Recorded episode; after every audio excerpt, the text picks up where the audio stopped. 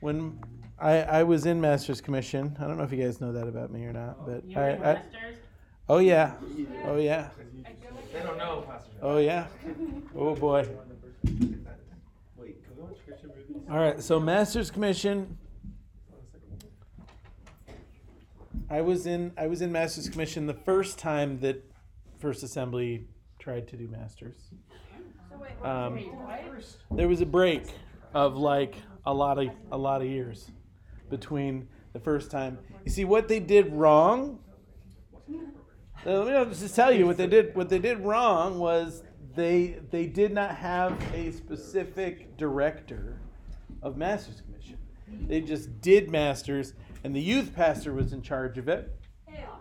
Okay, and so we were all just like slave labor for the youth department, which whatever is. I mean, not you have no idea. That's like, wait, we're not now.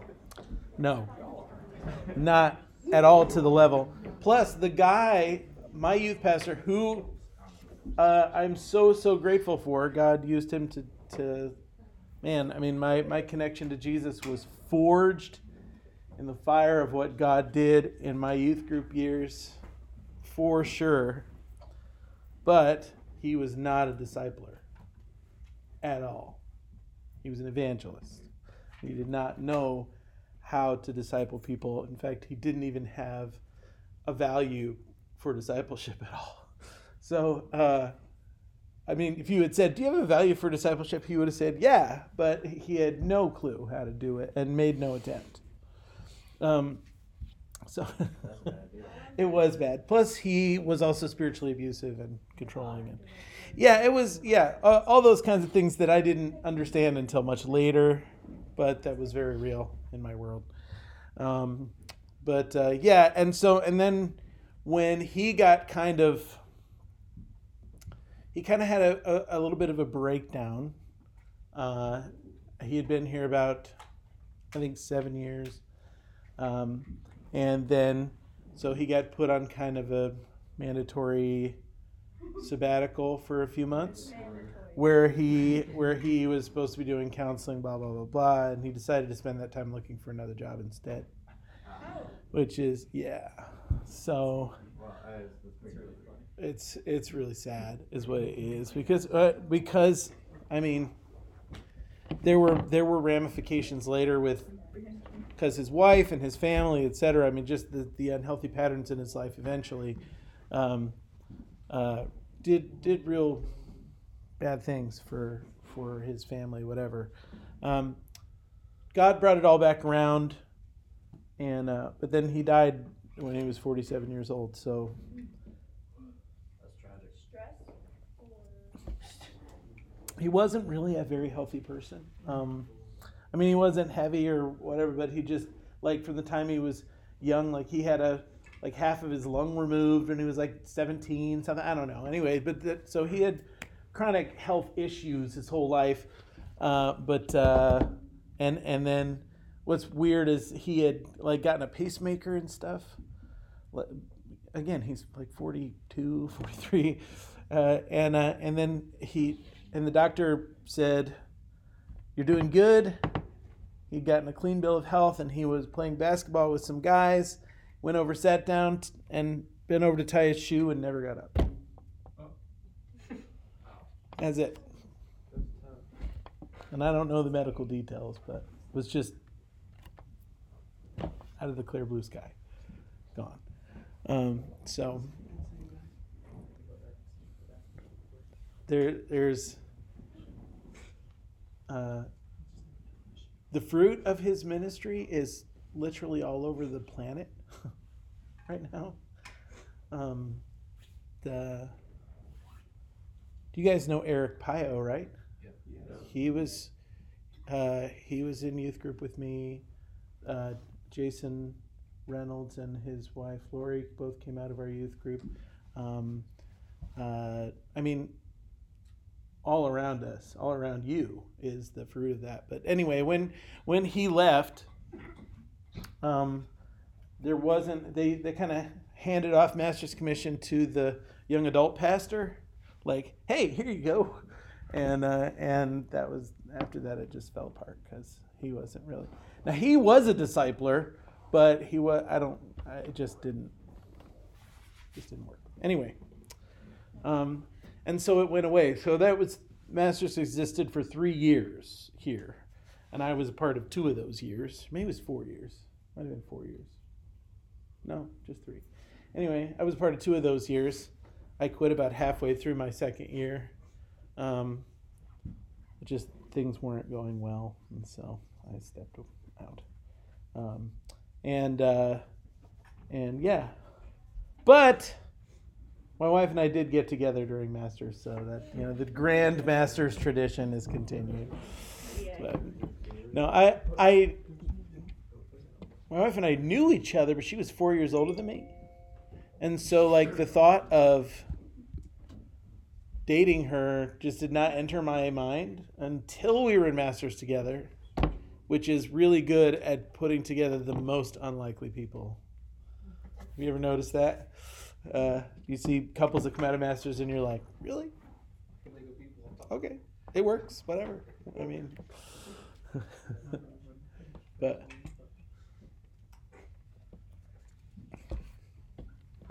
I don't know why I told you that. Anyway, so yeah, I am. Anyway, I was gonna say during our Christmas break, we started out with 13 first-year students. During our Christmas break, 5 of them quit. Wow. Yeah. 1 of them got his girlfriend pregnant. Another one moved to Colorado. It was one of them got actually about 2 weeks in.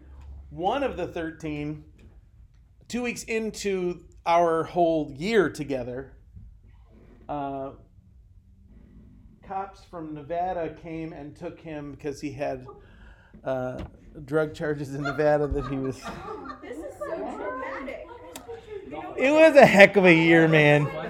It was crazy. You do not know. You don't know. Let's just say the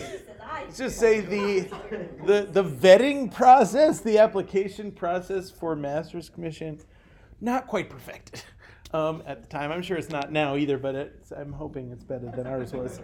Ours was basically, you want to do Master's? Okay. Now, the 13, okay, let me tell you how this all went down, because this is great. Because, okay, 2 weeks in, we had the one guy get arrested. He just disappeared. Everybody was, we didn't have like a house where everybody lived. Everybody was living in host homes. And this guy just didn't show up one day to his host home. Just like, and nobody knew where he was. And we didn't find out for like 3 weeks that he was in jail in Nevada. That was an interesting thing. And then a week after that, we actually had 2 people who came into the first year program engaged. Explain that one to me. I'll never be able to explain it to you why that was allowed. But then they were caught on a date after. Oh, they were engaged. Anyway, no, our director knew they were engaged before he told them they could be a part of Masters. And then he was surprised that they wanted to continue to carry on their romantic relationship as a part of Masters. Anyway, yes, he explained it thoroughly. I just think that they didn't think that it was, anyway. So, and then we were good until Christmas break. And then 4 or 5, I'm trying to remember. I know at least 3 people left. No, it was 4. It was 4 people that left. I can't, this is... Well, the one guy hooked up with his girlfriend over Christmas break and got her pregnant. And so he was out. And 2 guys moved to... one guy moved to Colorado because he decided God was calling him to go to Colorado. And 2 other guys were just like, yeah, I'm done. Wow. We're not coming back. So that was, and we were good for the rest of the year. Well, that's good. Yes. No, we were fine until for the rest of the year. Everybody else graduated. Yay! Good for them. Good for us. For me. Yeah. So what? I ended up graduating. How many? 7. Six, 13, 7. I don't remember I thought it was 13 originally, but I'm pretty sure we had 7 people graduate. I can probably count them. It's me, my wife, Amy, Courtney, Shane, Ruth, and Dave. So there were 7. There were 7 that graduated. Are they all are they placed in ministry somewhere? Or are they just... So almost half of your class. Well, myself and my wife. Yes. More than half. No, there's 7. There's only one other that's actually in ministry right now. So 3 of the 7. And when you were in Masters, did you guys have did you guys have these schools like what we have now, like School of Kidmen, School of Youthman, or what was your schooling like? No, we were connected to Global University, I think, which is a lot like what you're doing now, right? Yeah. Oh, actually, no, we were connected with North Central through a program which no longer exists. I'm trying to remember the name of it. Nope, not going to remember the name of it. But basically, we were an extension campus for North Central. Like ISL is? Kind of. I mean, so we were kind of an extension campus for North Central. And it wasn't just master's students that were taking the courses. It was also others that were taking the courses with us. And they were taught by pastors from the region, including some people that were on staff at the church at the time. But Carlson University, I think is what it's called. Yeah, and then those could transfer to wherever. I transferred mine to South. But anyway, they were fully accredited courses, which was nice. But we were an extension campus, so that was cool. That part was good. But as far as hands-on ministry practice stuff, yeah, we were doing all of that. Pastor Barry taught us all how to juggle and make balloon animals. And we would help out.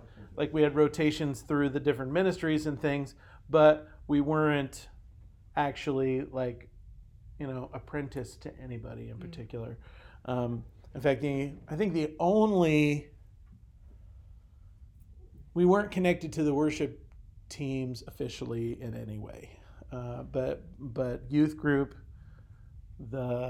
the college ministry, the kids ministry, all 3 of those we did. And then we took other classes like spiritual warfare, boundaries, cleansing stream, I think we did. So anyway, there was some good stuff going on. I learned a lot for sure. And my favorite thing about it was just having an hour to spend with Jesus every morning, mandatory. That was good. That was the best thing. That's the thing that I definitely think I got the most fruit from, was that. Oh, I also didn't tell you, this was one of our favorite moments too. And this was 6 weeks in. Okay, so we'd already lost the guy that went to jail and the couple that was engaged, who I think still go to this church. Oh. Wait, say that again? I'm pretty sure they go to this church. No. Did Mark and Amy Adams go to this church still? I think they do. But anyway. Amy Adams. Isn't that their name? Mark and Adams? No, Amy Adams. I really hope they don't listen to this and I got their name wrong. Cut it out. I think that's right, though. Anyway, yes, that's right. Mark and Amy Adams. That's their name now. Her name was Amy Kohler before. And it doesn't matter.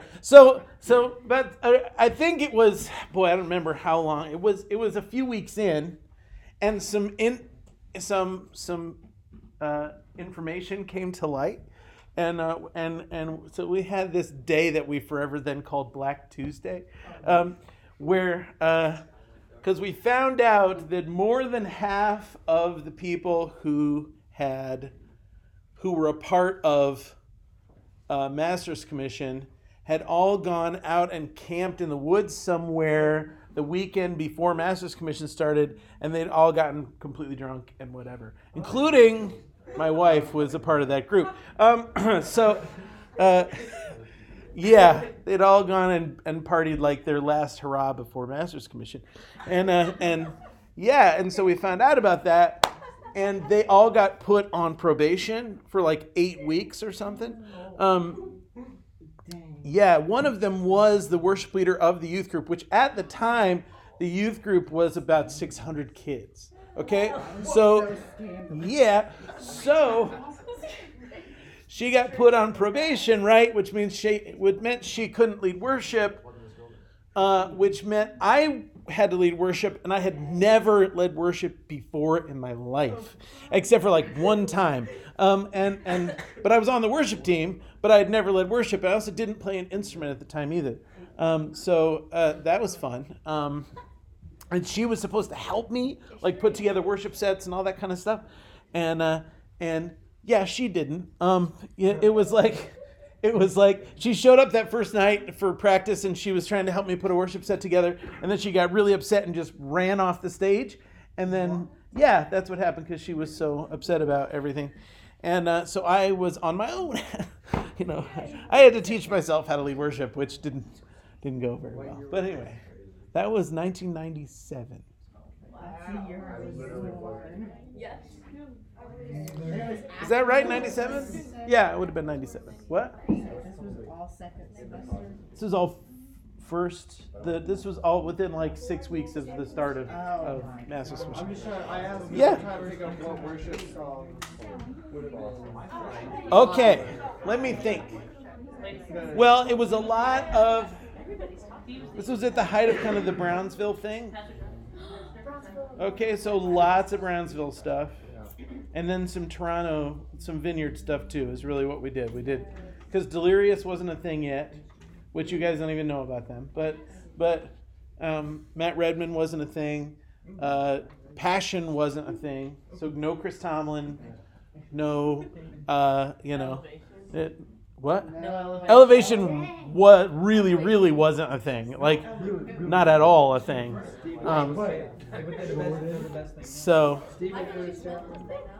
We didn't do any Stephen Curtis Chapman.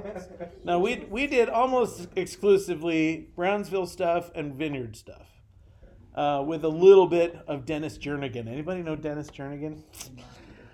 You wouldn't like him, I don't think. He's pretty great, honestly, but he had this one song that we used to sing all the time called "I Belong to Jesus," which was this crazy, like, I don't know how to describe Dennis Jernigan.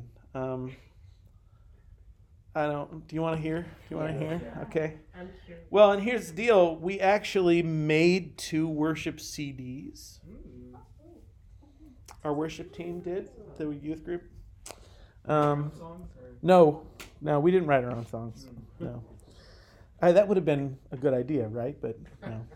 No, the First Assembly youth worship team made a CD later when I was youth pastor too. It's called Open Earth, and like a bunch of the guys, like Travis Wilcoxon played bass on it, and like a bunch of the folks. Anyway, and those were all original songs on that album. But let me think. See, Dennis Jernigan. Oh man, this is going to be so terrible. How long were you the youth pastor here? Was that after Matt? I was youth pastor here for 7 years, and that was 10 years after I was done with Masters. So, yeah. Oh boy, here we go. Ready for this? It's going to be great. See where? There it is. I'm really embarrassed right now. Here we go. Ready for this? Yes. Oh Jesus, help us all.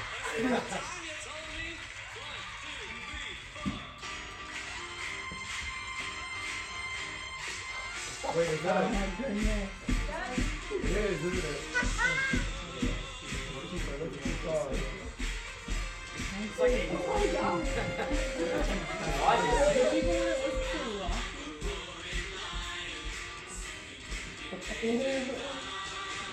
is the song.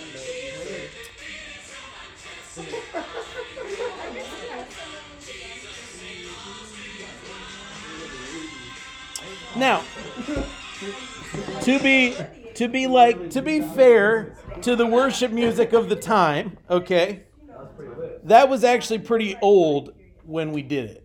And we didn't do it like that. We did it a little bit better than that. Not much better than that, though. It's 1997. You didn't have a keytar. Okay? Yeah. No keytars. A lot of the other, we really liked Vineyard music most of all. That was what we did most of the time. But anyway, yeah, our worship style has to be forgiven because there wasn't anything. That's what you need to understand. Until Delirious, people weren't making worship songs that sounded anything like any of the songs that were on the radio. It just wasn't happening. And then Delirious started making worship songs that sounded a heck of a lot like U2. Seriously. And we're all like, what? You can do that? Because the Vineyard stuff was all kind of like, jangly acoustic guitar-y kind of stuff. But none of the big, anyway. But we love the Vineyard stuff. But. So it has to be forgiven. I'm sorry, but you have to forgive us for our poor taste in music. We didn't have any choices at the time. And I wasn't judging. You were totally judging. Given the context of music that you listened to, or that you were playing, thank you for breaking that again. And I kind of get a good representation of you leading worship. Well, that's not me leading worship. And I'm a much better worship leader now than I was then, that's for sure. But because I've literally been leading worship for 25 years. You still lead worship at your church? Yeah. Not every week, but we have 3 teams that rotate. And so I lead worship twice a month. Once a month, twice a month. Hey! What up, Sammy J? I totally forgot this was happening. What's up, Bubba? He was at our church and we led worship when he came and preached. Woo! How'd it go? Was it okay? It was awesome. You were the group was good though. Yeah. My wife blew the roof off the place because that's what she does. And Miss Victoria has led worship with us many times. Yeah. Back in the day, because we used to worship here as well, and then we kind of ran the worship gig on Saturday nights. Those were my favorites. I really miss Saturday night. We used to have a Saturday night service. We did it for 5 years. Yes, ma'am. No, First Assembly did. First Assembly did. It was in the gym. It was in the gym. It was around round tables. We'd have lemonade and coffee. I was here for the lemonade. Yep. We came to the one of those. My parents and I attended. We came to the service and then we went to the. Yeah, because I took you guys to dinner, right? Yes. Yeah. Yeah. No, I really miss Saturday night service. Was my favorite thing I ever did here. I mean, I loved being a youth pastor, but Saturday night was kind of my lab, my church lab, my experimental place where we could do whatever we wanted because nobody cared, and so that's why we did tables and we did extended worship times and it was fun. It was good. It was really fun. And then one of the rules of Saturday night service was we're going to spend at least 40 minutes worshiping after service is over. Because what we had said was there's no place at First Assembly anymore for just lingering worship where we just kind of hang out and we just worship. Except at youth group. There was a youth group because we did that in youth ministry too.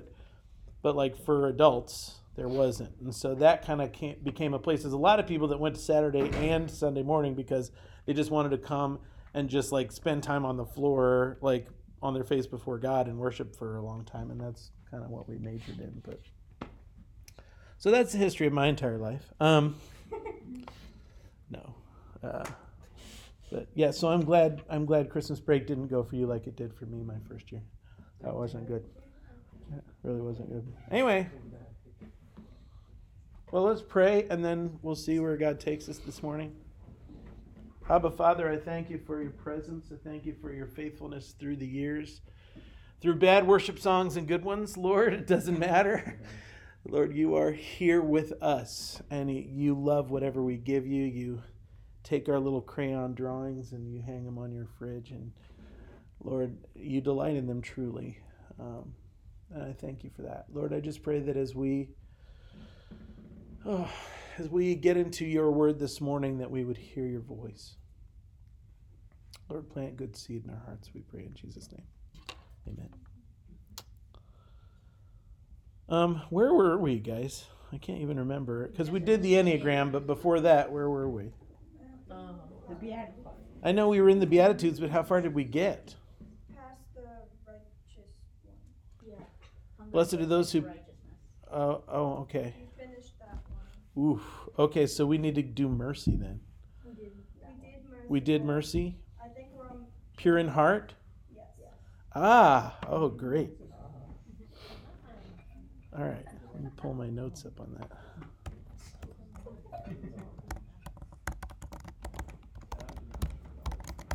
This is a really important one, actually, guys. Really, really important. Okay, and we may be able to knock two out in the next hour, which would be great. Okay, so we're back to the Beatitudes. Yay! I love the Beatitudes. I love Matthew chapter 5, 6, and 7, the Sermon on the Mount, the constitution of the kingdom of heaven, the Jesus 101, kingdom culture. It's so good. Everybody, just say it's so good. It's so good. Okay, I had to be Pentecostal for a minute. Sorry, but no, I mean really. I mean, you heard the music I used to listen to as a kid. So. Any song where you spend as much time talking about Satan as you do about Jesus was definitely a Pentecostal song. There was that one. Then there was the other one that we sang all the time, which was, well, I went to the enemy's camp. I love that song. That song is awesome. Okay. Yeah, you realize that whole song is about the devil, right? Like, that song isn't even about Jesus, but that's okay. I love that. Plus, our the whole room would just be dancing like crazy in worship, like just going nuts, And I was kind of the most nuts one. Like we laid like flags down across the front of the stage, and like honest to goodness, like 16, 17-year-old kids who really loved Jesus but were actually really cool people would grab flags and just run around and. Yes. We used to talk about worship insurance because, you'd hit somebody with a flag. It hurts. It hurt. Because I got whacked in the thumb one time with a worship flag, and I was just like, ah! I also sprained my ankle twice in worship, but that's okay.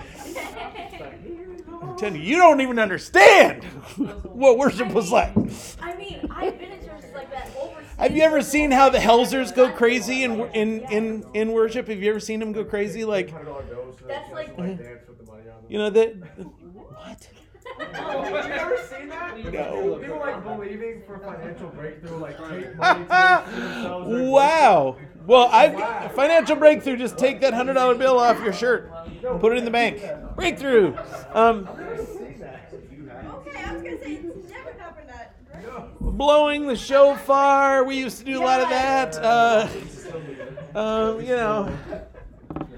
It was nuts. Of course, this was also during the renewal time, which you guys probably don't even really know about, but there was this season where regularly at this church, half the congregation would be on the floor in hysterical laughter for no particular reason. That was going on more in the youth group than it was in the adult service, and it was crazy in the adult service. Okay, when God would just show up in the service and blow everything everywhere, in youth group it wasn't a good service unless that happened. That's just what we did. So for a while, that's how our church was. That was just how church worked at the time, which is why we. That's really what was behind all these kids getting saved. Plus, our youth pastor just was a great evangelist. But all these kids were flocking to the place because they were experiencing raw God. It was crazy. Anyway, they were. Like, literally, my entire high school, probably a third of my class attended my youth group. Like, that was just real. And that was true for a couple high schools in town. So, yeah, it was crazy. It was awesome. Anyway, so blessed are the pure in heart, for they shall see God. They shall see God. Blessed are the pure in heart, for they shall see God. What does this mean? Somebody tell me, what does it mean to be pure in heart? Go ahead.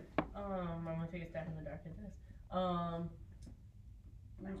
It's not thinking about things that are immoral. Sure. Okay. Yeah. That's the answer I expected. It's not the right answer. Because when we think of pure in heart, when people talk to us about purity, okay, we automatically think, well, that means I shouldn't be looking at naked people, right? That's kind of where we go automatically, right? Like, we shouldn't be thinking about perverted things. We kind of automatically go to this place of like a moralistic holiness. That's what purity means. So when we think pure in heart, then that's what we think. We think, oh, this is a person who's not corrupted internally. And when we think that, if we think not corrupted, we're actually moving more closer to what purity meant in the mouth of Jesus. And maybe we need to change the way it's worded, because the word pure, but see, we understand what the word pure means. We do. We understand it, but in a religious context, we adulterate the word. Okay? What does it mean if this is pure gold? 100% gold. All that's in there is gold, right? Yes. That's what pure means. Pure means of one essence. Unadulterated, with nothing contaminating it. Which is where we can, because we get, contamination. These are the things that contaminate us. And it's true, someone who isn't pure in heart may have some of those kind of thoughts in their heart. But to say that, they don't have those thoughts is not enough to define purity. Does that make sense? Mm-hmm. We've gone backwards from it. We've taken the word pure, which means having nothing extra in it, of one essence. The Greek word means without mixture. So if I said this is pure water, what does that mean? All that's in here is water. There's no dirt in here. There's no chemicals in here. It's just water. And Jesus says, I want your heart to be without mixture. Okay, that means something else, doesn't it? Okay? Because what Jesus is not saying, what I want is for you to obey all the rules. That's what we hear. Right?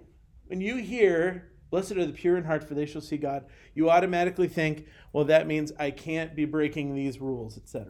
Okay? And Jesus says, I don't want you breaking those rules, but that's not what I'm talking about. Purity of heart means singularity of essence. So when my heart is pure, it means that my emotions, my love, my affection, everything, all of my heart is focused on one thing. That there's no mixture in what influences my emotions. There's no mixture in what I deeply care about. There's no mixture in what I'm pursuing and what I'm after and what I long for. No mixture means that I am one essence, devoted to one singular thing. And what is that thing? Yeah. Exactly. That my life is for God, period. That's purity of heart. Purity of heart is somebody who is not... does not have their priorities cluttered with a bunch of other things. I got to look it up now, because I always forget to look this quote up.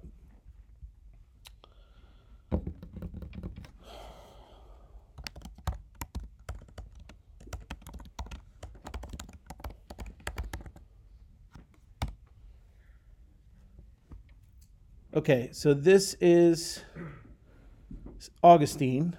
Okay, he is a Christian pastor and theologian from a long time ago. He was from Africa, and he had some really bad ideas, but he had some great, really beautiful ideas too that have shaped Christian thought from his time until now. And he has this quote that I always think of when I read "Blessed are the pure at heart," which says, I'm going to have to unpack this for you a little bit because it's a little bit kind of, all right, so just be ready for that. I think I might have shared this with you before, but he loves thee too little who loves anything together with thee, which he loves not for thy sake. He loves thee too little who loves anything together with thee, which he loves not for thy sake. All right? What that means is, Father God, the only thing I love is you. And anything else that I love because it is an overflow of my love for you. So my love of neighbor is just an outflow of my love for God that spills over onto neighbor. My love for my family, for my wife, for my children, for my job, for anything else is all just an overflow of love the Lord your God with all your heart, your mind, your soul, and your strength. Okay? These are the ways I am choosing to love God, which is how we need to hear that commandment. When Jesus says, what is the greatest commandment in the law? And the scribes, say, love the Lord your God with all your heart, your mind, your soul, and your strength. And Jesus is like, yes, but there's another one like it, and it's love your neighbor as yourself. Right? Jesus says, okay, so the way this works is our love for God is so powerful, so strong, but it is expressed through love for one another. Okay? That my love for God pours down out of me and washes over every person that I am connected to, okay? So I love you because I love him and he loves you. Does that make sense? Augustine says, if you're not the only object of the affection of my heart, if you are not the only thing my heart longs for, pursues, desires, puts its hope in, then I am loving you too little. And if I love anything else in my life, it should only be because I love you.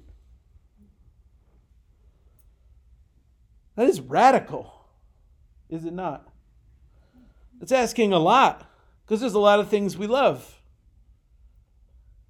But I would say this to you, if you love anything for its own sake and not because you love God, you don't love it well enough. Because nothing else deserves your love like he does. Are you with me? Purity of heart means wholehearted, single-mindedness. What am I here to pursue? I'm here to pursue the Most High God. I'm here to pursue his heart, his design, his desire. I'm after him. I'm setting the whole of my existence in pursuit of the things of God and everything that flows from that. See, God says, if that's true and everything that you are doing is pursuing the things of me, then all of a sudden you're going to find yourself loving your neighbor. Why? Because I love them. And my whole heart is poured out for them. And if you really want to love them, love me, you're going to love them. Are you with me right now? Single-heartedness, single-mindedness is wholeheartedness. Without mixture is this place where we live enthralled to one passion, one desire, one thing. Psalm 27. Somebody pull it up.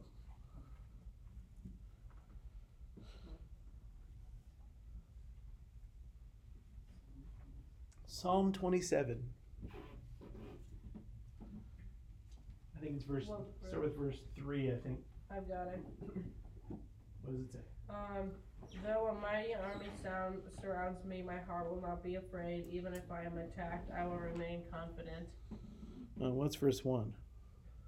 The Lord is my light and my salvation. Yeah. Go to verse 4. Okay, verse 4. The one thing I ask of the Lord, the thing I seek most, is to live in the house of the Lord all the days of my life, delighting in the Lord's perfections and meditating in his temple. Yes. One thing I ask of the Lord, and this only will I desire, that I may dwell in the house of the Lord all the days of my life. I may gaze upon his beauty. Jesus is my one desire. Jesus is my one thing. Jesus is the one pursuit of the passion of my soul. Jesus is the fire that burns inside of me. Jesus is the finish line of my spirit. This is who we are. This is what God's called us to. This is what it looks like to be a follower of Christ, to be obsessed with one thing. You ever wondered about addiction? It rules the world. You know this. Okay? We are creatures of habit. It's who we are as human beings.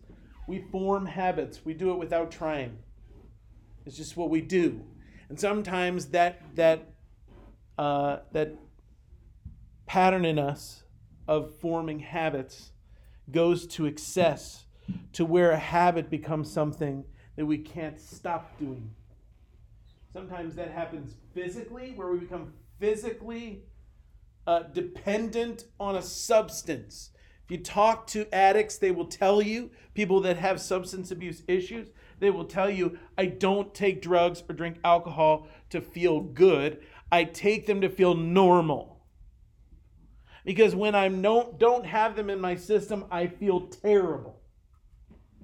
People that are addicted to drugs, people that are addicted to alcohol, they don't do it to get drunk. They don't do it to get high. They do it because they're so sick when they're without this substance that they can't stand to be without it. And so that's what they do. They engage in this activity. Addiction is real and it's powerful, and God created it.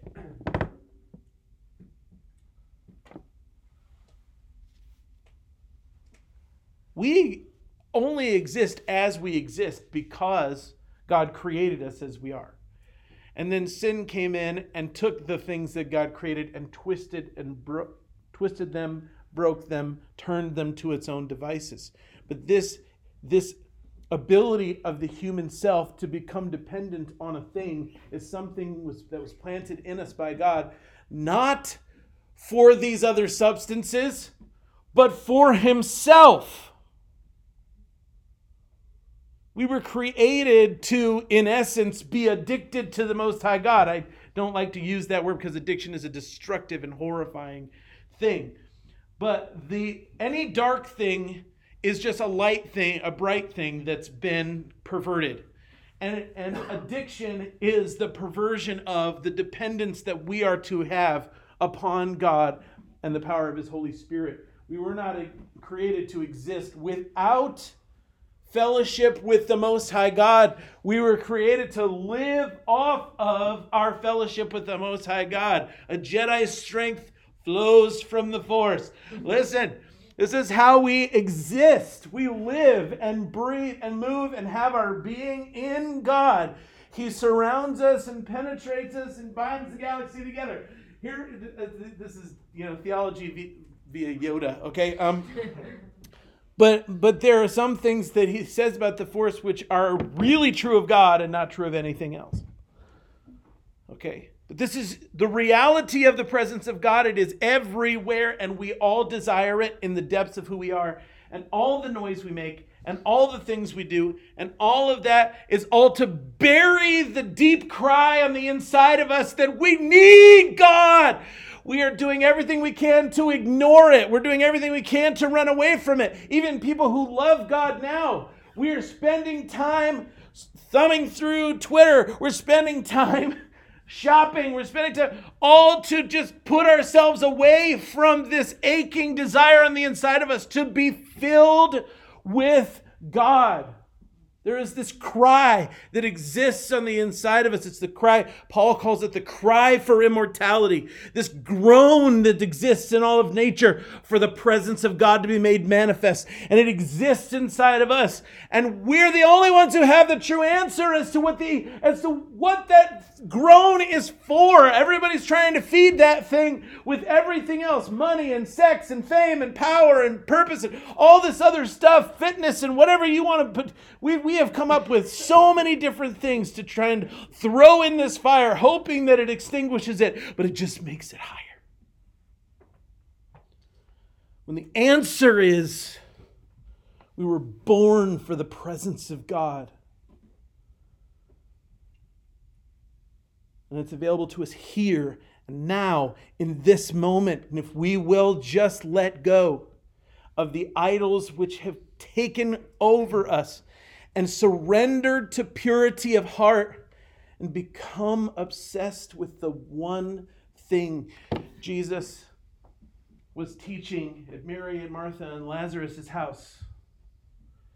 And Mary comes and she sits herself at his feet. Psalm 27, I just want to be in your temple, to gaze upon your beauty, to inquire at your temple. That's all I'm asking for. And there's Mary doing that. She says, Jesus is here. I'm not going to wash dishes right now. Right?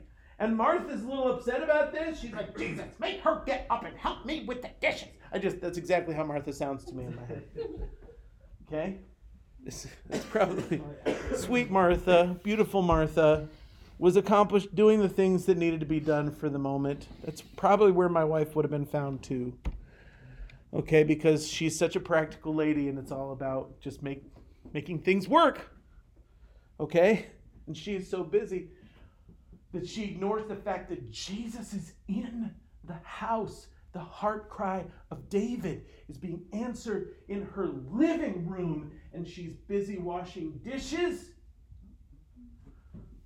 And when she says, make her get up, Jesus says to her, echoing Psalm 27, he says, Martha, Martha, you're worried about so many things, but only one thing is needful. And she has chosen it. It will not be taken from her. In other words, have a seat, Martha. Worry about the dishes later.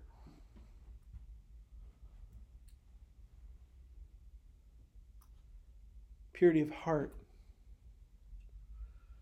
is about motive. And here's the deal.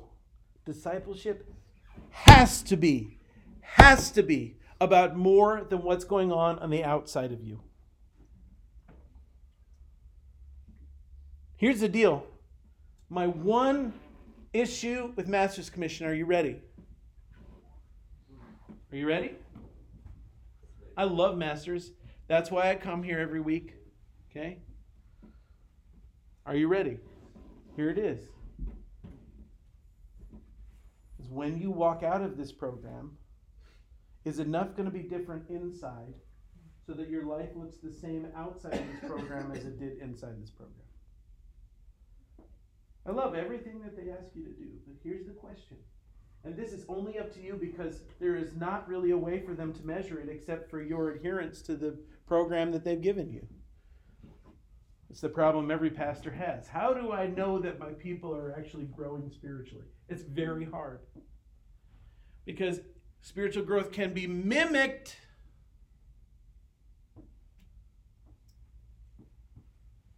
By behavior modification, but I can't see what's going on the inside of you. Discipleship has to be more than behavior modification. It has to be more than your adherence to a list of rules. Discipleship has got to deal with desire. Discipleship has got to deal with desire. And if there is not a burning bonfire of desire for the Lord on the inside of you, you are not okay. And you can pretend for the rest of your life if you want. But if there's not a reality on the inside of you that says, I want to be with Jesus so I can be like Jesus, so that I can do what Jesus did, then you are not a disciple of Christ, no matter what the exterior of you looks like. Now, the beautiful thing about practicing disciplines, disciple, discipline, pay attention, okay, those words are related to one another. The beautiful thing about practicing disciplines is that if you get the right disciplines moving in your life, they can have an outward in kind of effect. And they can shift you on the inside. They really can, if you'll allow them. But the inside is the question. The inside is the goal. We are not after behavior modification only. We're after the renovation of the human heart. We're after purity of heart. We're after a fire on the inside. We're after the changing of desire.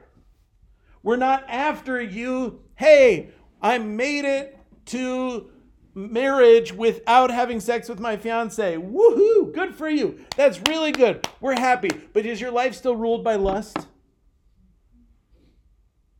Because if it is, it's not much of a, you did a good job, but you're not free. Does this make sense? Yay, I didn't yell at my kids today. But is rage still the primary dominant thing on the inside of you? Or are you making decisions out of rage?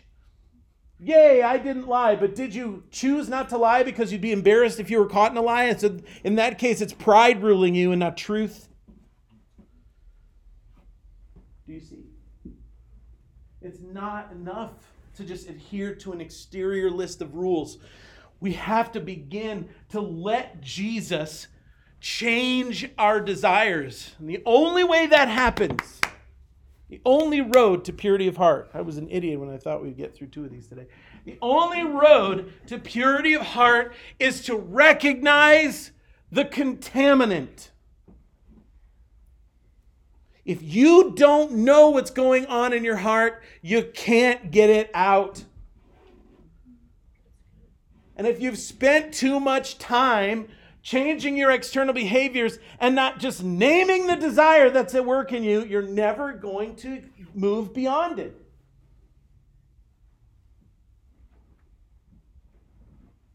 That's why in every moment, the question is, what's my desire? How many times did Jesus look at people when he met them? Blind Bartimaeus, son of David, have mercy on me. Shut up, Bart. I won't. Son of David! Right? One of my favorite stories. Do you know what Jesus says to him? What do you want? You know how many times Jesus asked that question? Over and over and over again in the Gospels, Jesus asks the same question. What do you want? What is your desire? When John and, was it James and John that came with their mom? Mom, you ask him. I'm nervous to ask him. And you want to sit at Jesus' right hand? Give me a break. Maybe Mama can sit at Jesus' right hand. Jesus looks at him and says, what do you want? If they had answered correctly in that moment, they would have realized that their request was out of place. Because what they wanted was recognition and position. If their request had been out of a desire to be close to Jesus, Jesus' answer might have been different. Are you with me? My favorite example of all, Solomon. God shows up to Solomon in a dream. It's early in his life, before his father was dead, I believe. Solomon was crowned before David died. Did you know that?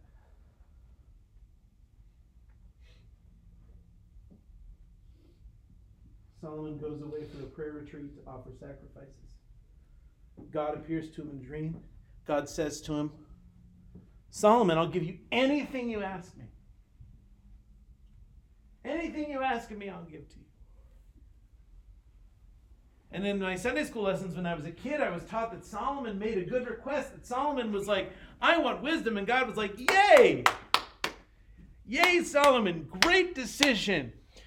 But as I got older, I read through that again. We were doing this thing called The Story, where we were going through the major stories of the Bible as a congregation, and we were preaching the same thing in Sunday morning and on Wednesday night, and like in the kids, you know, it was this whole deal where we were all going through the same Bible stories together. It was really cool. And we got to Solomon, and it was my job to preach it on Sunday and on Wednesday. This is what we're, and so I'm praying through it. And God comes to Solomon, and he says, what do you, will you ask of me? And the Holy Spirit said, stop! I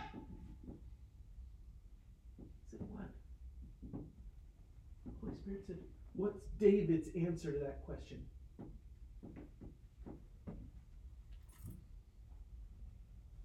I said, what? He said, you know Solomon's answer to that question. What was David's answer to the question? You know, the man after my own heart? What was his answer when, if I had asked him, David, what do you want?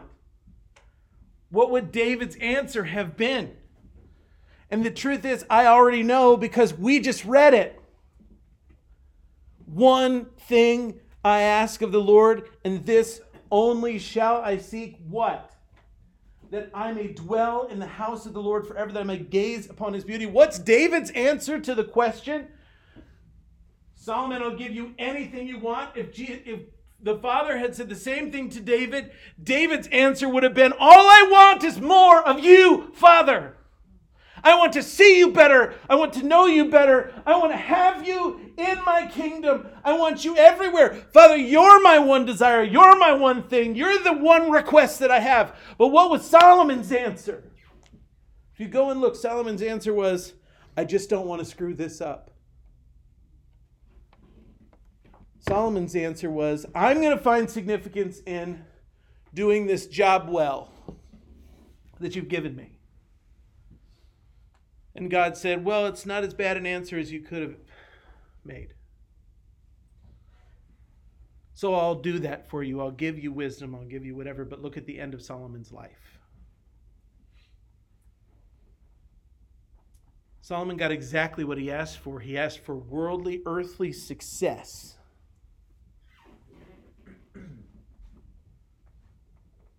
And that's what he got. But David got to be the father of the Messiah. You see the difference. Purity of heart. One thing have I desired. One thing. One pursuit, one passion, one longing, one goal. They shall see God.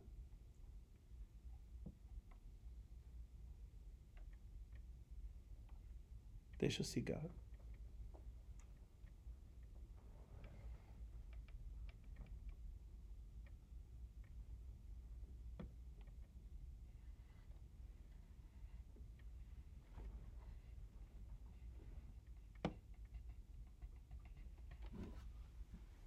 Yeah.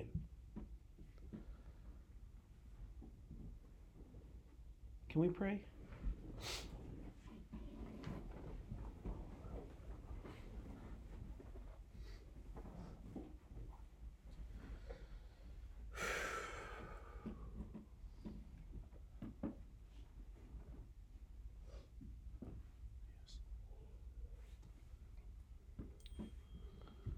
Heavenly Father.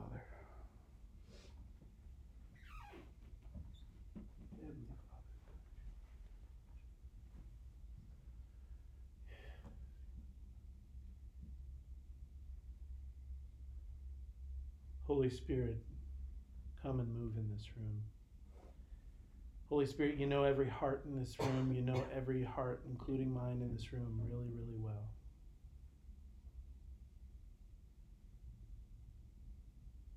Holy Spirit, I pray you would bring to the surface all of the things that contaminate our hearts.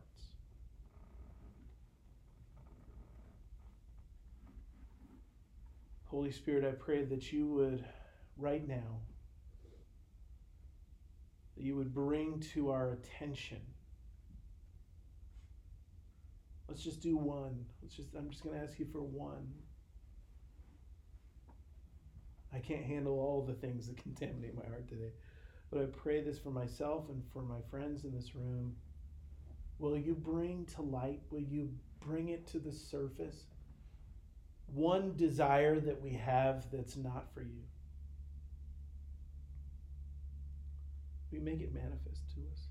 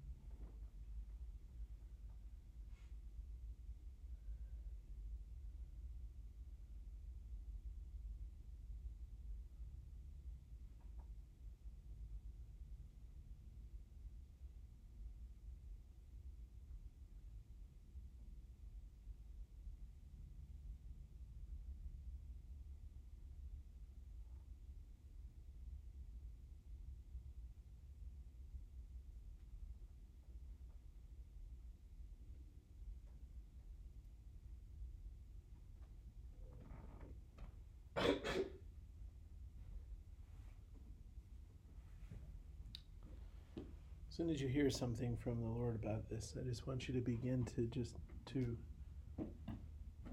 ask the Lord to begin to show you. One, is it a sinful desire? You know, there's lots of desires that are just human desires that aren't sinful unless they become an idol.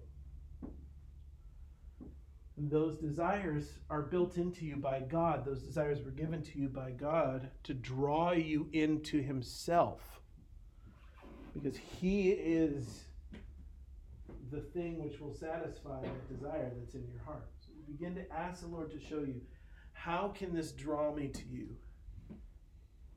Holy Spirit, make it clear to me. Teach me right now. Holy Spirit, begin to let this thing be a magnet that just draws me into you, that I would recognize this desire and I would make this desire about God.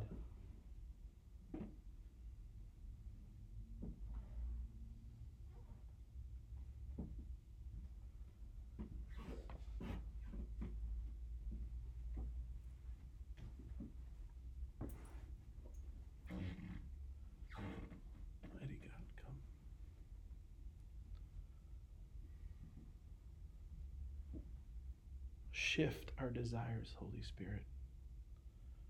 Whatever it is you've asked us, what do you want? Once we know what that is, then we can invite you in, Jesus, and we can say, here, this is it. Lord, do what you want with this desire. Kill it if that's what's necessary. Redirect it, rewire it to draw me into you.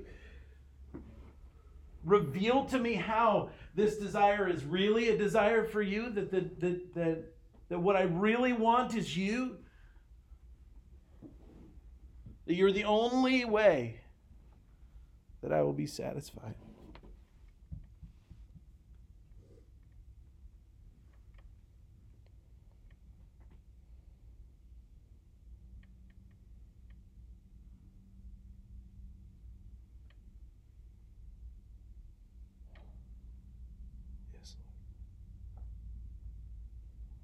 Amen.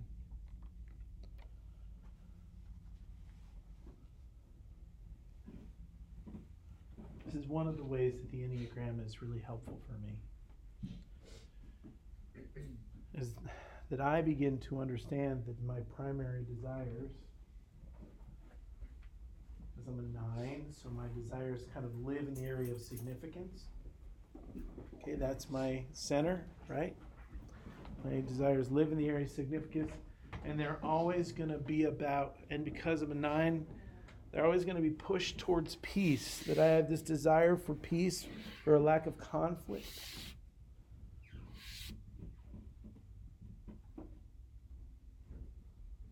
And I'm going to want to ignore issues and problems, and often even ignore desire, because I want to sleep, I want to be unbothered. The reason I push that way is because I don't believe that significance is possible. But here's the real truth that I need to hear at the depth of me. It's this. It's simple.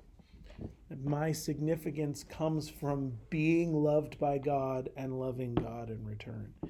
That this is the height of significance. That all else that I do, everything else that I do, should be about this one thing, that I am a lover of God, that I am the beloved of God, and therefore a lover of God.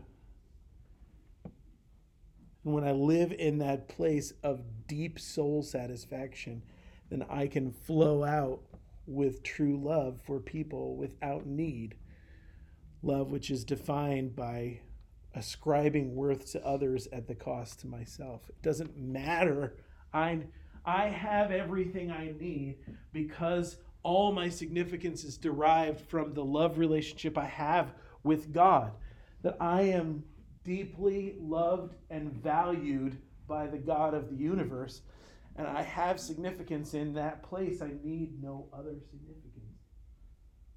It is my relationship with Jesus which is the center and ground of all my desires. He's the answer to all my desires. I'm going to read to end.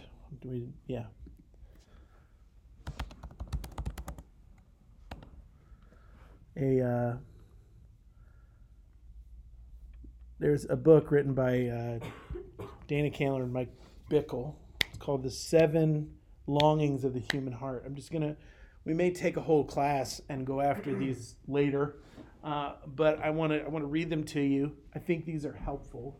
I haven't thought of them in the light of the Enneagram. It might be interesting, because I haven't looked at this for a couple years, but just really feel like I'm supposed to.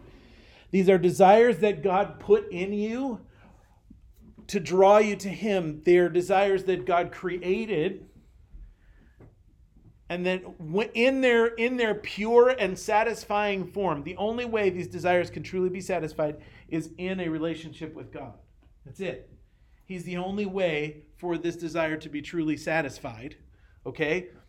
But the enemy comes and perverts these desires and makes this desire an idol, one of these desires or several of these desires, idols that we bow down to in our lives. And because of that, it's robbed of its ability to satisfy us. Okay? It gets twisted, perverted, and turned. You ready? We don't have a lot of time, so I got to go through this in 10 minutes. Okay, and there's 7 of them. So the first desire that was built into us is a desire to be fascinated. It's a longing to be fascinated. For some of us, the worst thing we can imagine is boredom. Right? That's definitely me. I can't stand being bored. We have this longing to be fascinated, to stand in awe, to be like, wow, this is fascinating, interesting, and exciting. And so the problem is We were created to experience awe and wonder as we experience God in the universe, as we look at God, as we look at the things God created. We're like, wow, have you ever been to like the Grand Canyon or the mountains or someplace like that, and something stirs on the inside of you and you're just like, oh my gosh. Like, I remember being in Yellowstone and I just cried the whole time because I'm just looking around. Like every time we'd come around a corner, I'd be like, God, you're amazing, right? And just because it was like, wow. And we were created for this. We were created to experience awe and wonder. We can't function properly without it. But that facet of who we are gets perverted, and we begin to chase it down in secular entertainment and I'd like video games, but I don't think there's anything wrong with them per se, but if we, become obsessed with these, with the use of drugs, with all these other things that are, we're trying to induce this sense of awe and wonder when it's available to us. If we'll just open ourselves to God. Only the beauty of God can truly satisfy this basic longing forever. Psalm 27:4. One thing have I desired, to gaze at the beauty of God. I just want to see you. I just want to know you, God. And what are we going to spend eternity doing? I used to think heaven must be really boring, because after the first 1,000 years and you've met everybody, right? I had my conversation with Abraham, right? That was cool, that kind of thing. And then you realize it's 1,000 years later, you're like, I got nothing left to do. Are you kidding me? We get to spend eternity exploring an eternal God. It's going to be so great. Endless awe and fascination, because there's no separation, no veil, nothing standing between us and raw God. We're just going to be like, oh, for millions of years, just looking at God, just blown away, fascinated. We're going to be standing in his presence, worshiping him. Imagine thinking about one aspect of his character and nature for 1 billion years and still not having it figured out. Mercy. Whoa, mercy! What does mercy taste like? What does mercy smell like? What does mercy sound like? I can't wait. I don't have to wait. I get to do it right now. I get to drink from the river of God now in this moment. That's the only thing that will truly satisfy me. Number two, the longing to be attractive or possess beauty. We all want to be handsome, attractive, beautiful. That's what we all long for. Yes. Nobody wants to be someone, that people look at them and they're like, ew, right? Nobody wants that. Okay, why? We have a longing to be beautiful, to be attractive. We have a longing for that. God created that in us. Okay, we want to be cool or looked upon with delight by others. We want to feel beautiful. So, but the problem is we try and dress up our outsides or adopt titles or positions to feed our pride, but we will never, ever, ever be satisfied. And have you ever noticed that the most beautiful people seem to be the ones who are the most insecure about how they look? Why? Because they've based their whole worth on the satisfaction of this one desire. And guess what? It's never going to satisfy them until they realize that in hearing the voice of our bridegroom king singing over us, you are beautiful, my bride. You are, and all of my delight is in you. Until we are experiencing God's delight over us. Whoa! You mean I delight you, God? I delight you. Oh man, some of you, if I can just feel the potential in my heart right now, in the spirit, if you would begin to recognize the truth that God takes delight in you, the way that you would explode into purpose and glory and favor, the way that you would explode into joy. You would be overwhelmed by the sense of purpose that it gives you to know that God delights deeply in you, that he looks at you and says, you are beautiful. I love you. You are gorgeous. Oh man, the way it would feed you on the inside to know that God finds you beautiful. Oh man, I want to point you to Song of Solomon. That's all I got to say. Just go spend some time there. Have a great time. It's going to be awesome. Should we do Song of Solomon in here? We've done it before. Should we do it? Did we do it last year? No. 2 years ago? No. 2 years ago I did, because I asked you about it and I listened to one of your podcasts on my own. Song of Solomon. Song of Solomon. Oh. Nobody wanted me to do Song of Solomon the year we did it. Everybody's like, no, please don't do it. Because they didn't understand. Okay. By the time we were done, it was good. All right, number three. The longing to be great or successful. We all want to be successful. We all want to do great things with our lives. None of us wants to be a nobody. So we try and gain earthly significance by building earthly kingdoms, gaining wealth or fame or success, but it will never satisfy us. Only the understanding of the place that we will fill in heaven forever at the right hand of Jesus as royalty in the age to come. We need to understand we were created to rule with Christ. And we are the royalty of the universe. That's real. And all of those, the bride of Christ will rule with Christ. And that desire to be great was bred into us by God, because what are we in the universe? What are we in the universe? We are co-sovereigns with God. That is what God has called us into. We have been called into ruling with Christ forever. What did you think that meant? Sitting around on a cloud playing a harp? No, there's going to be real significance, real, you're going to be doing real things. And the whole point of being transformed into the image of the second person of the Trinity is so that God can vest you with authority in the universe to go out and to spend his authority in the universe as he wills. That's what he created us for. He's restoring us to rulership. That's who we are. Not rulership out of our own, like, I'm important. No, rulership that turns the whole of the universe to worship the Lord our God. That's who we are. That's what we're created for. We're standing in the place of priest and king. That's who God created us to be. Reflecting the worship of the universe back to God and reflecting the authority and the care and the love of God back to the universe. That's the place we hold as human beings. The universe is big because there needs to be about 7 billion humans out there in the universe ruling over the planets and the galaxies and the nebula and whatever else. This is our job. I was in Mexico one year and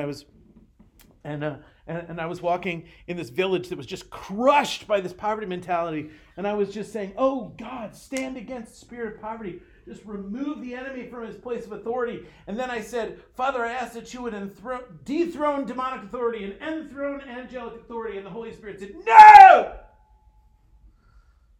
The Holy Spirit yells at me sometimes. And I was like, why? What? And he said, angels don't belong on the throne of earth. That's the whole problem with demon principalities and powers. They don't belong there. I gave rulership of the earth to man. I said, well, Lord, then how do I pray? And he said, pray that my people in this region will rise up to their seat of authority and begin to speak blessing and life over their region. I was like, ooh, okay, I'll do that.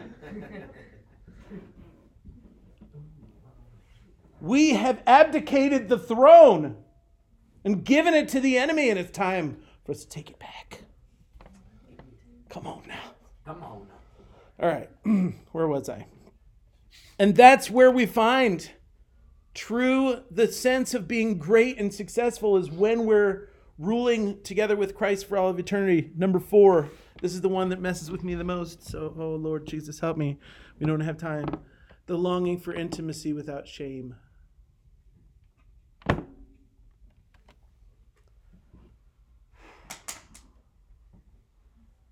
We all want to be in the place of true vulnerability without fear,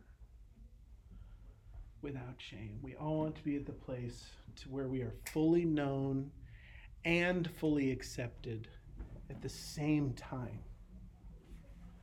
It is a desire that is born inside of us, but we are all terrified by the thought. But here is a God who knows every thought that's ever gone across your synapses. He knows every action you've ever done, every word you've ever spoken. And he is saying over you, I love you. I accept you. You are mine and I am yours. And only there, only with God can we find true intimacy without shame.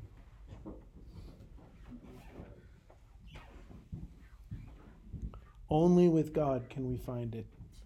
True intimacy without shame. Good, I made it through that without crying.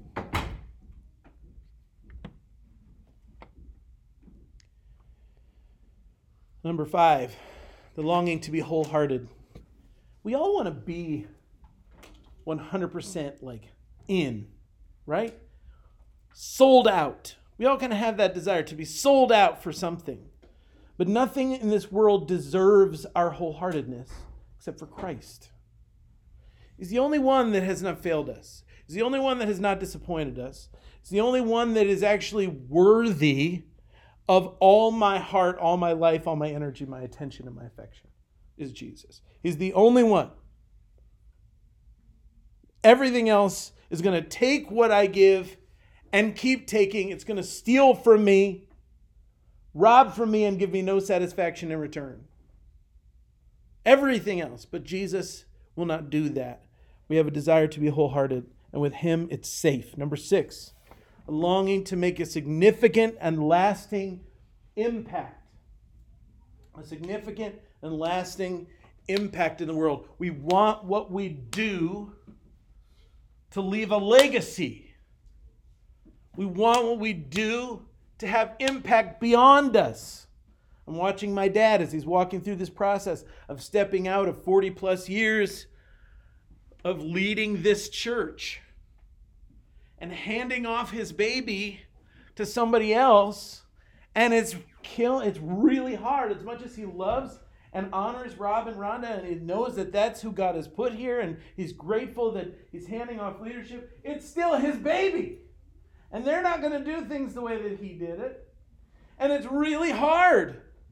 They're going to follow the Holy Spirit. They're going to do things well. I'm not saying anything about them. I'm just saying it's not going to be his anymore. And it's really hard for him to hand that off and be like, because that's his legacy. He's worked his entire life, sometimes 100 hours a week for weeks at a time, to see this thing brought to fruition. And now he's got to give it away. Can you imagine? It's killing him. Because we all have a longing for the lasting impact. But here's the thing. Jesus said it like this. He said, store your treasure in heaven where moth and thief cannot break in or destroy. Right? And the things that Dad has done in cooperation with the Spirit of the Most High God are sitting in his treasure room in heaven, and nothing can steal those. Eternal impact. Lives won for the kingdom. He's got it in spades. And the more he recognizes that, the easier it is to let some of the earthly stuff go. Finally, number 7. We long for the assurance that we are enjoyed.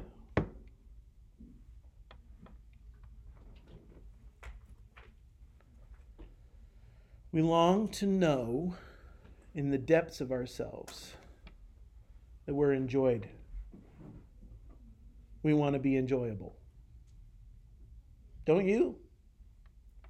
Do you want people to see you and go, ugh? We all had a party. We didn't invite you because you would ruin the party, right? Nobody wants to be that person. Everyone wants to be enjoyed. And here's the truth. God enjoys and delights in you. Eternally. We know it. Amen. Amen.